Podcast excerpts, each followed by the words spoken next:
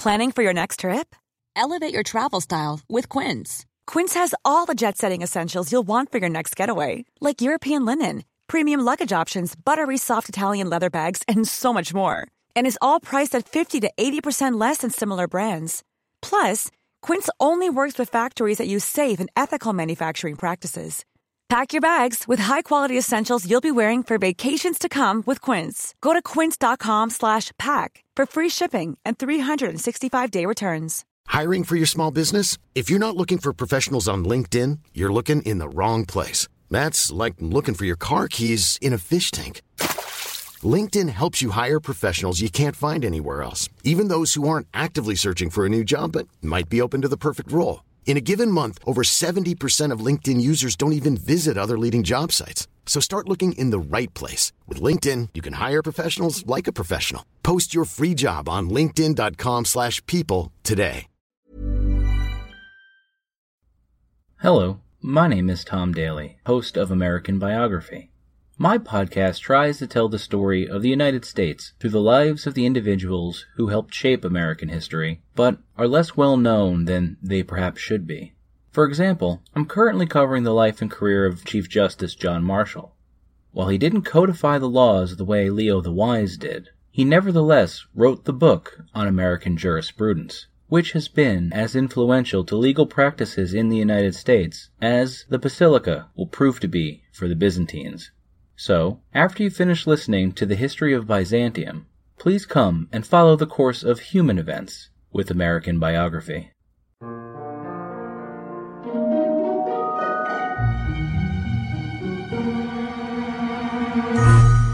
Hello, everyone, and welcome to the History of Byzantium, episode 109 Leo the Wise? Last time, we surveyed the imperial reign of Basil I, the stable hand who murdered an emperor, took his place, and founded a dynasty that would last for two centuries. We also met his second son Leo, who became heir apparent when his older brother Constantine died young. As you'll recall, Basil physically assaulted Leo when he learnt that the young man was cheating on his wife. It wasn't the immorality which bothered Basil, it was the threat to his carefully laid plans of succession. Leo was then accused of trying to assassinate his father, twice, and spent two years in the palace under house arrest. It's interesting that these events would echo throughout Leo's own time on the throne. His house arrest meant he spent his formative years unable to go on campaign with his father, and he never would go to war in person. Also, several attempts were made on Leo's life during his reign, often authored by those closest to him. Finally, he would go to more extreme lengths than Basil had to ensure that his son would succeed him.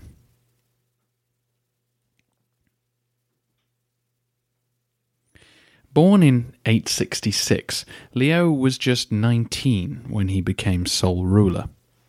He would stay on the throne for the next 26 years, making him the longest serving ruler of Byzantium since Constantine V. Constantine's long reign cemented several things into Roman culture, like the tagmata and iconoclasm. Leo's reign is not so dramatic or controversial, but its longevity did help cement the Macedonian dynasty in place and encouraged other trends which will play out over the next century. In his lifetime, Leo was a fairly popular figure and was given the epithet of the wise. Byzantine wisdom could refer to either one's scholarly attributes or one's piety. In Leo's case, both seem to be appropriate. As you'll recall, he was educated in the palace by Photius, the patriarch in exile, who was one of the most learned men of his day. Leo was not ashamed to bring his academic skills into the public sphere once he was emperor. During his time on the throne, he personally wrote poems, hymns, sermons, a treatise on military tactics, a spiritual guide for a monastery, and a funeral oration for his parents. Not to mention the new laws he published, along with a fresh set of law books. Seeing their emperor stand up at church festivals and give erudite speeches and theological instruction, it's not hard to see how a reputation spread about Leo's wisdom. However, we should be aware that this reputation was in some ways constructed by Basil. As I mentioned last episode, the murder of Michael III was a stain that could never be truly washed away. So the government's propaganda machine had to work hard to present the new dynasty in a favourable light.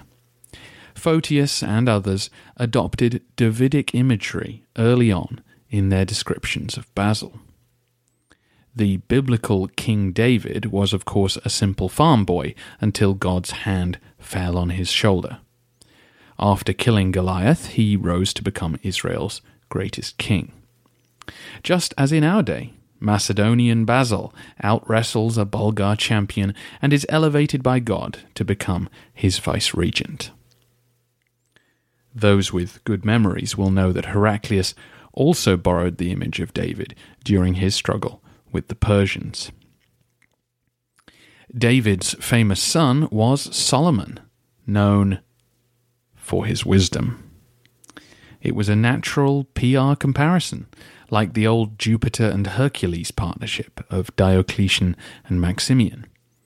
Plus, this had a real ring of truth to it the father was a country lad who only God could see the true potential in. The son was born in the palace, with access to the greatest education on offer. Wonderful Basil had left the empire in the hands of a son full of wisdom. Educated though he was, Leo was not, however, blessed with divine wisdom. He would prove to be a competent and largely successful emperor, but his record is no more impressive than his father's.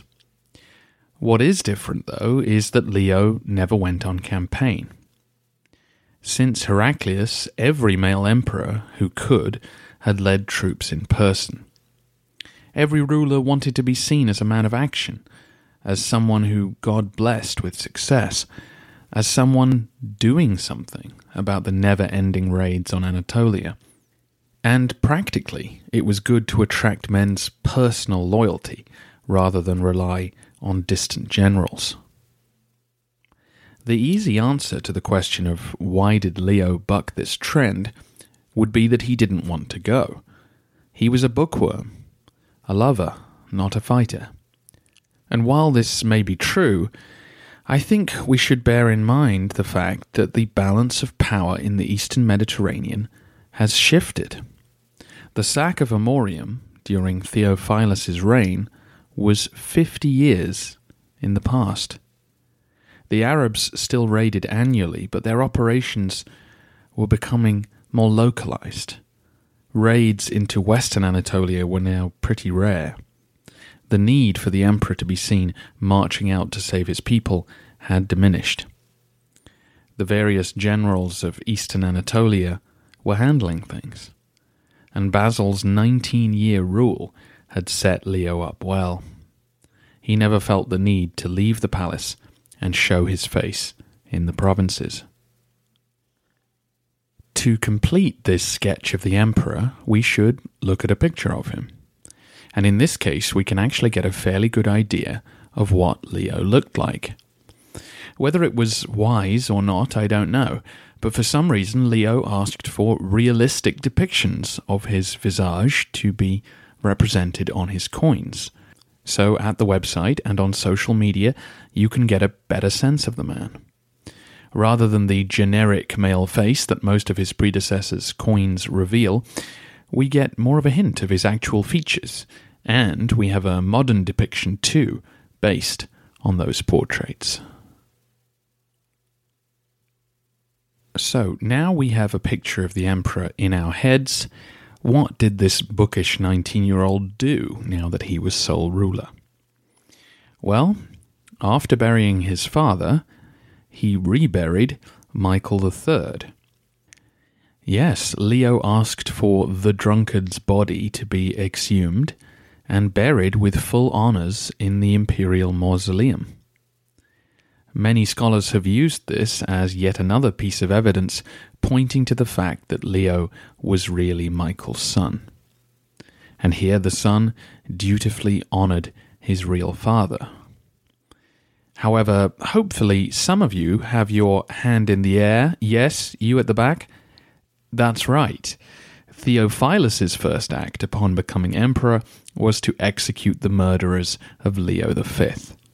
In both cases, the son was trying to distance himself from the horrible murder their fathers had committed. So, although a tasty piece of evidence, this could just be Leo trying to cleanse his regime from their nasty rise to power. That done, Leo moved on Photius. The patriarch had had quite the colourful career, as you know, and he now became the first Archbishop of Constantinople to be fired twice, if you don't count John Chrysostom. Despite being his former tutor, Leo was convinced that Photius was one of the men responsible for his two year period of house arrest. Quite what his involvement was, we don't know, but he had certainly increased his influence over Basil towards the end, and Leo had no intention of tangling with such an intelligent adversary. On a charge of treason that was never proved, Photius was packed off into exile.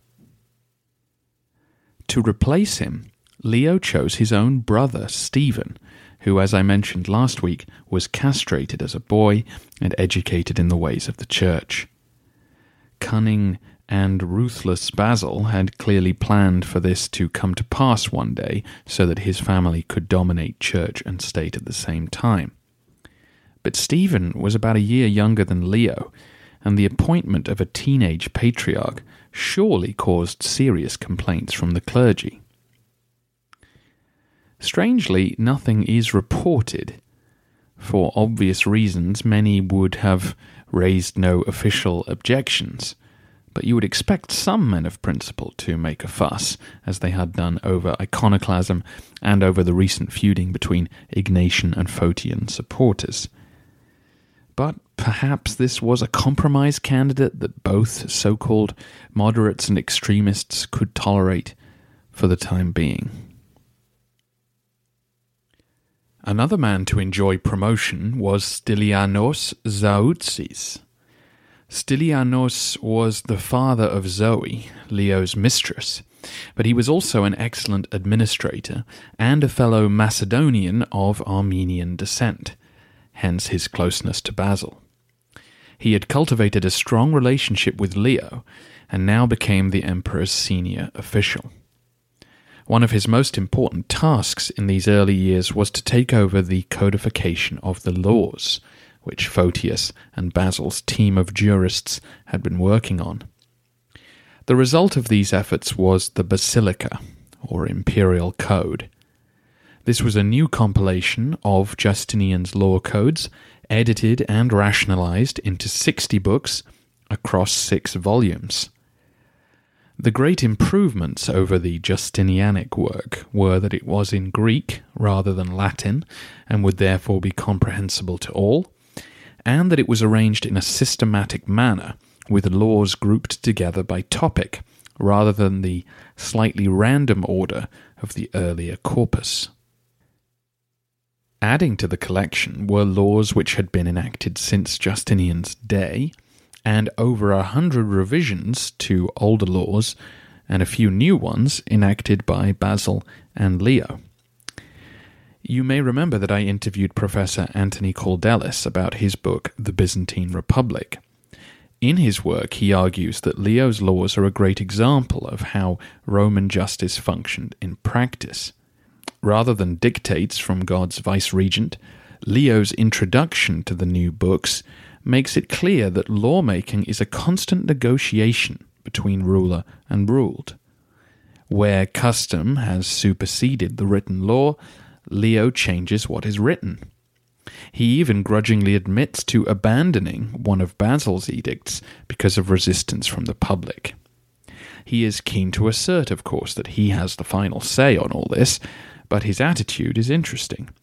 It speaks to the reality of governing an empire where the behavior of the masses is constantly evolving. The basilica was a fine achievement and would form the basis for all future Byzantine legal developments. But Basil should get plenty of credit for it too. The first major crisis of Leo's reign came in 893 when the Bulgarians invaded Thrace. For a long time now, Bulgarian merchants had been allowed access to the markets of Constantinople. They paid duties on goods bought and sold, but otherwise were treated well by the imperial authorities. In the early 890s, though, the suggestion was made to restrict Bulgar trade to Thessalonica, the empire's second city in northern Greece. It was often the case that the Romans tried to restrict foreign trade to specific cities because it was easier to administer business in one location. But this move increased the cost of goods for the Bulgarians. Obviously, products brought to the capital would now cost more because they had to be lugged over to Thessalonica, and Byzantine middlemen would want their share too.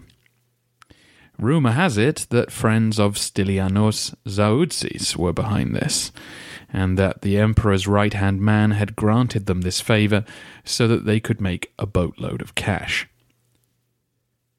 Whatever the truth, the Bulgar Khan objected to Leo, who ignored his protests. The new Khan was Simeon, son of Boris, the man who had officially converted the Bulgars to Christianity. Rather like Basil, Boris wanted a son who could one day become his patriarch, so he'd sent the teenage Simeon to live in Constantinople and learn the ways of the church.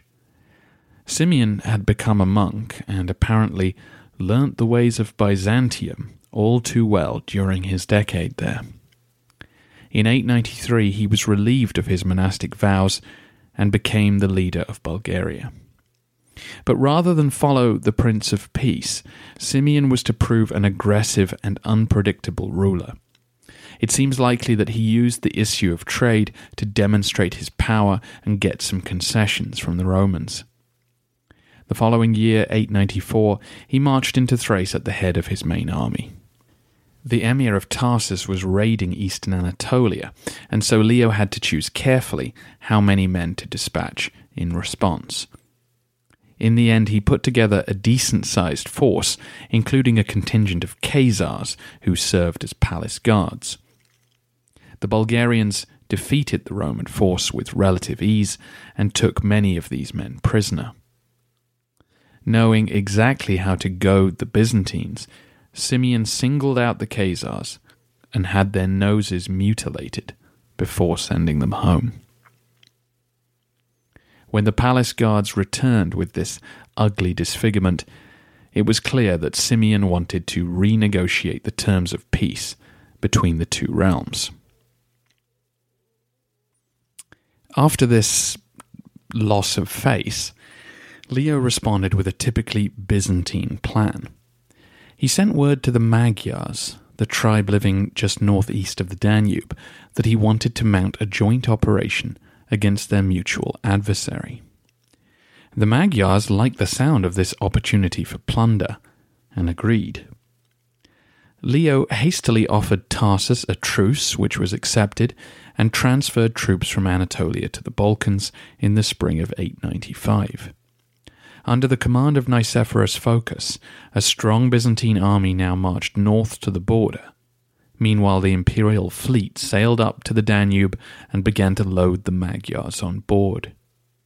Leo was still happy not to fight, though, and at the same time, an ambassador made his way to Simeon to negotiate peace. But Simeon imprisoned the ambassador and marched his army south to meet Phocas. When news of this reached Leo, he gave the go ahead for the Magyars to be ferried across to the Dobruja. Simeon was taken completely by surprise. He whirled around as he discovered what had happened, but his unprepared army were thrice routed by the marauding Magyars. Eventually, the Khan had to hide in a mountain fortress after an undignified retreat. In the meantime, the Magyars brought their Bulgar prisoners and sold them to the Byzantines. Again, peace was offered, and this time Simeon accepted. However, Leo did not leave his army in place during negotiations. Instead, the men of Anatolia rushed home to deal with the harvest. As soon as they were gone, Simeon imprisoned the new ambassador sent to treat with him. The Khan complained loudly about Byzantine hypocrisy. They had hired a pagan people to attack their Christian neighbors. He repeatedly demanded retranslations of the peace terms sent to him in Greek. He suspected linguistic trickery would be used to swindle him. Hmm. Simeon knew the Byzantines well. They could hardly pretend this sort of thing was impossible. But Simeon was merely stalling for time. He made contact with the Pechenegs, a Turkic tribe who lived east of the Magyars, and proposed a joint offensive to them. The shoe was truly on the other foot this time, and the steppe warriors drove the Magyars from their lands. The startled Magyars fled west and eventually settled on the Hungarian plain, where they have lived ever since. More on them at the end of the century. With these raiders out of his hair, Simeon demanded that Leo release the prisoners he'd recently bought. Leo, hoping that the Bulgarians were suitably cowed by this experience, agreed and let them go. However, Simeon took this as a sign of weakness and immediately began preparing to invade. Leo again called up men from Anatolia, and for whatever reason did not allow Nicephorus Phocas to lead them. Instead, he chose a less experienced general. In spring 896, the two sides met at the town of Bulgarophygon in the theme of Macedonia, and Simeon's men won a resounding victory. They took many prisoners and drove the rest off. We have no more details on this battle, but can only assume that the Bulgars mastered the situation well, and perhaps by invading Roman territory, they outmaneuvered the men of Anatolia. Leo now had to agree to Simeon's terms, which included the renewal of an annual payment, which many saw as a form of tribute, and the return of Bulgarian traders to the capital. The Bulgars had also raided the Thracian countryside, scooping up more prisoners, who they now ransomed back to the Romans. The emperor had to agree to all of this, the men of Tarsus were again on the move in the east, and he couldn't afford to fight on two fronts. The dynamics of Roman Bulgarian politics were thus very similar to how they'd been at the beginning of the century. The Bulgars would always have a military advantage, while the Byzantines kept men in the east. And yet, the Bulgars could never feel entirely safe.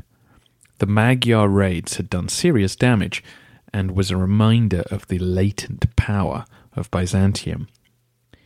Tensions between the two sides were set to continue.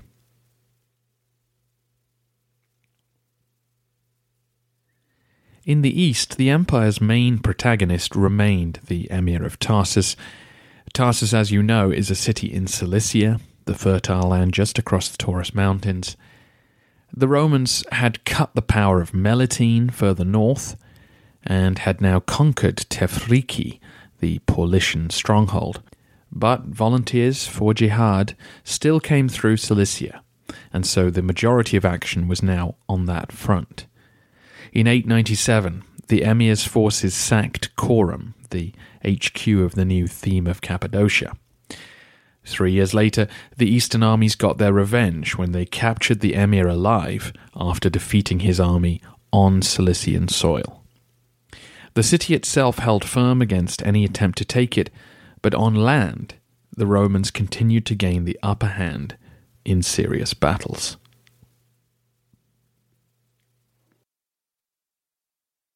Back at home, though, Leo suffered through the first attempt to assassinate him in 897. Over the past decade, the emperor's marriage to his first wife, Theophano, had become increasingly distant. They had one child, a daughter who did not live long, and then it seems they spent less and less time together. Leo took back up with his former mistress Zoe, the daughter of Stylianos Zaoutzis. As you may recall, Basil had married her off to end her liaison with his son, but Zoe's husband had passed away, and Leo's affection for her remained strong. During 897, Leo took her with him on a visit to a suburban palace, and she woke him in the middle of the night she heard noises outside and discovered that members of her family were preparing to murder the emperor. Stylianos Zaoutzis had brought his extended family into political circles, and it seems some of the men of his clan aimed to make it a permanent move. Naturally, Leo punished the family for their attempted coup, but a year later the situation changed. Theophano died, leaving Leo widowed. His love for Zoe was such that he planned to marry her and thus keep her family at least somewhat involved in court life. The suggestion at the time was that Zoe's family might have been behind the deaths of both the Empress and Zoe's former husband. Regardless of the truth, these rumors were damaging. Leo's spiritual adviser, a monk called Euthymius, warned him that if he married her, many would believe that the dark stories about her were true. But Leo ignored him. He clearly loved Zoe and wanted her to be his second and final wife. The couple were married in 898, and she bore him a daughter called Anna. However, tragedy struck less than two years later when Zoe became ill with some kind of fever and died. Her father perished in the same year, and afraid at the certain loss of status which would follow these deaths, men of the Zaoutzis family plotted to overthrow Leo again. When his agents discovered this, the whole lot of them were exiled. The emperor was in a difficult position. Roman law condemned third marriages, and yet he had no heir, and was only thirty two years old. Next time, Leo will step into not so wise territory by insisting on a third and then a fourth marriage, as, just like his father Basil, he would go to extreme lengths to ensure the survival of the Macedonian dynasty. Next episode will also be the end of the narrative for this century, so do get your questions in now. A big thank you to Tom Daly of the American Biography podcast. Tom is doing something somewhat similar to the Byzantine Stories series, but with American history. So instead of following the narratives of presidents as we do with emperors, he explores the lives of less famous but key people who made an important contribution to the development of the United States. He's begun with John Marshall the fourth Chief Justice of the Supreme Court. Check out his show in all the usual places or go to acast.com forward slash American Biography.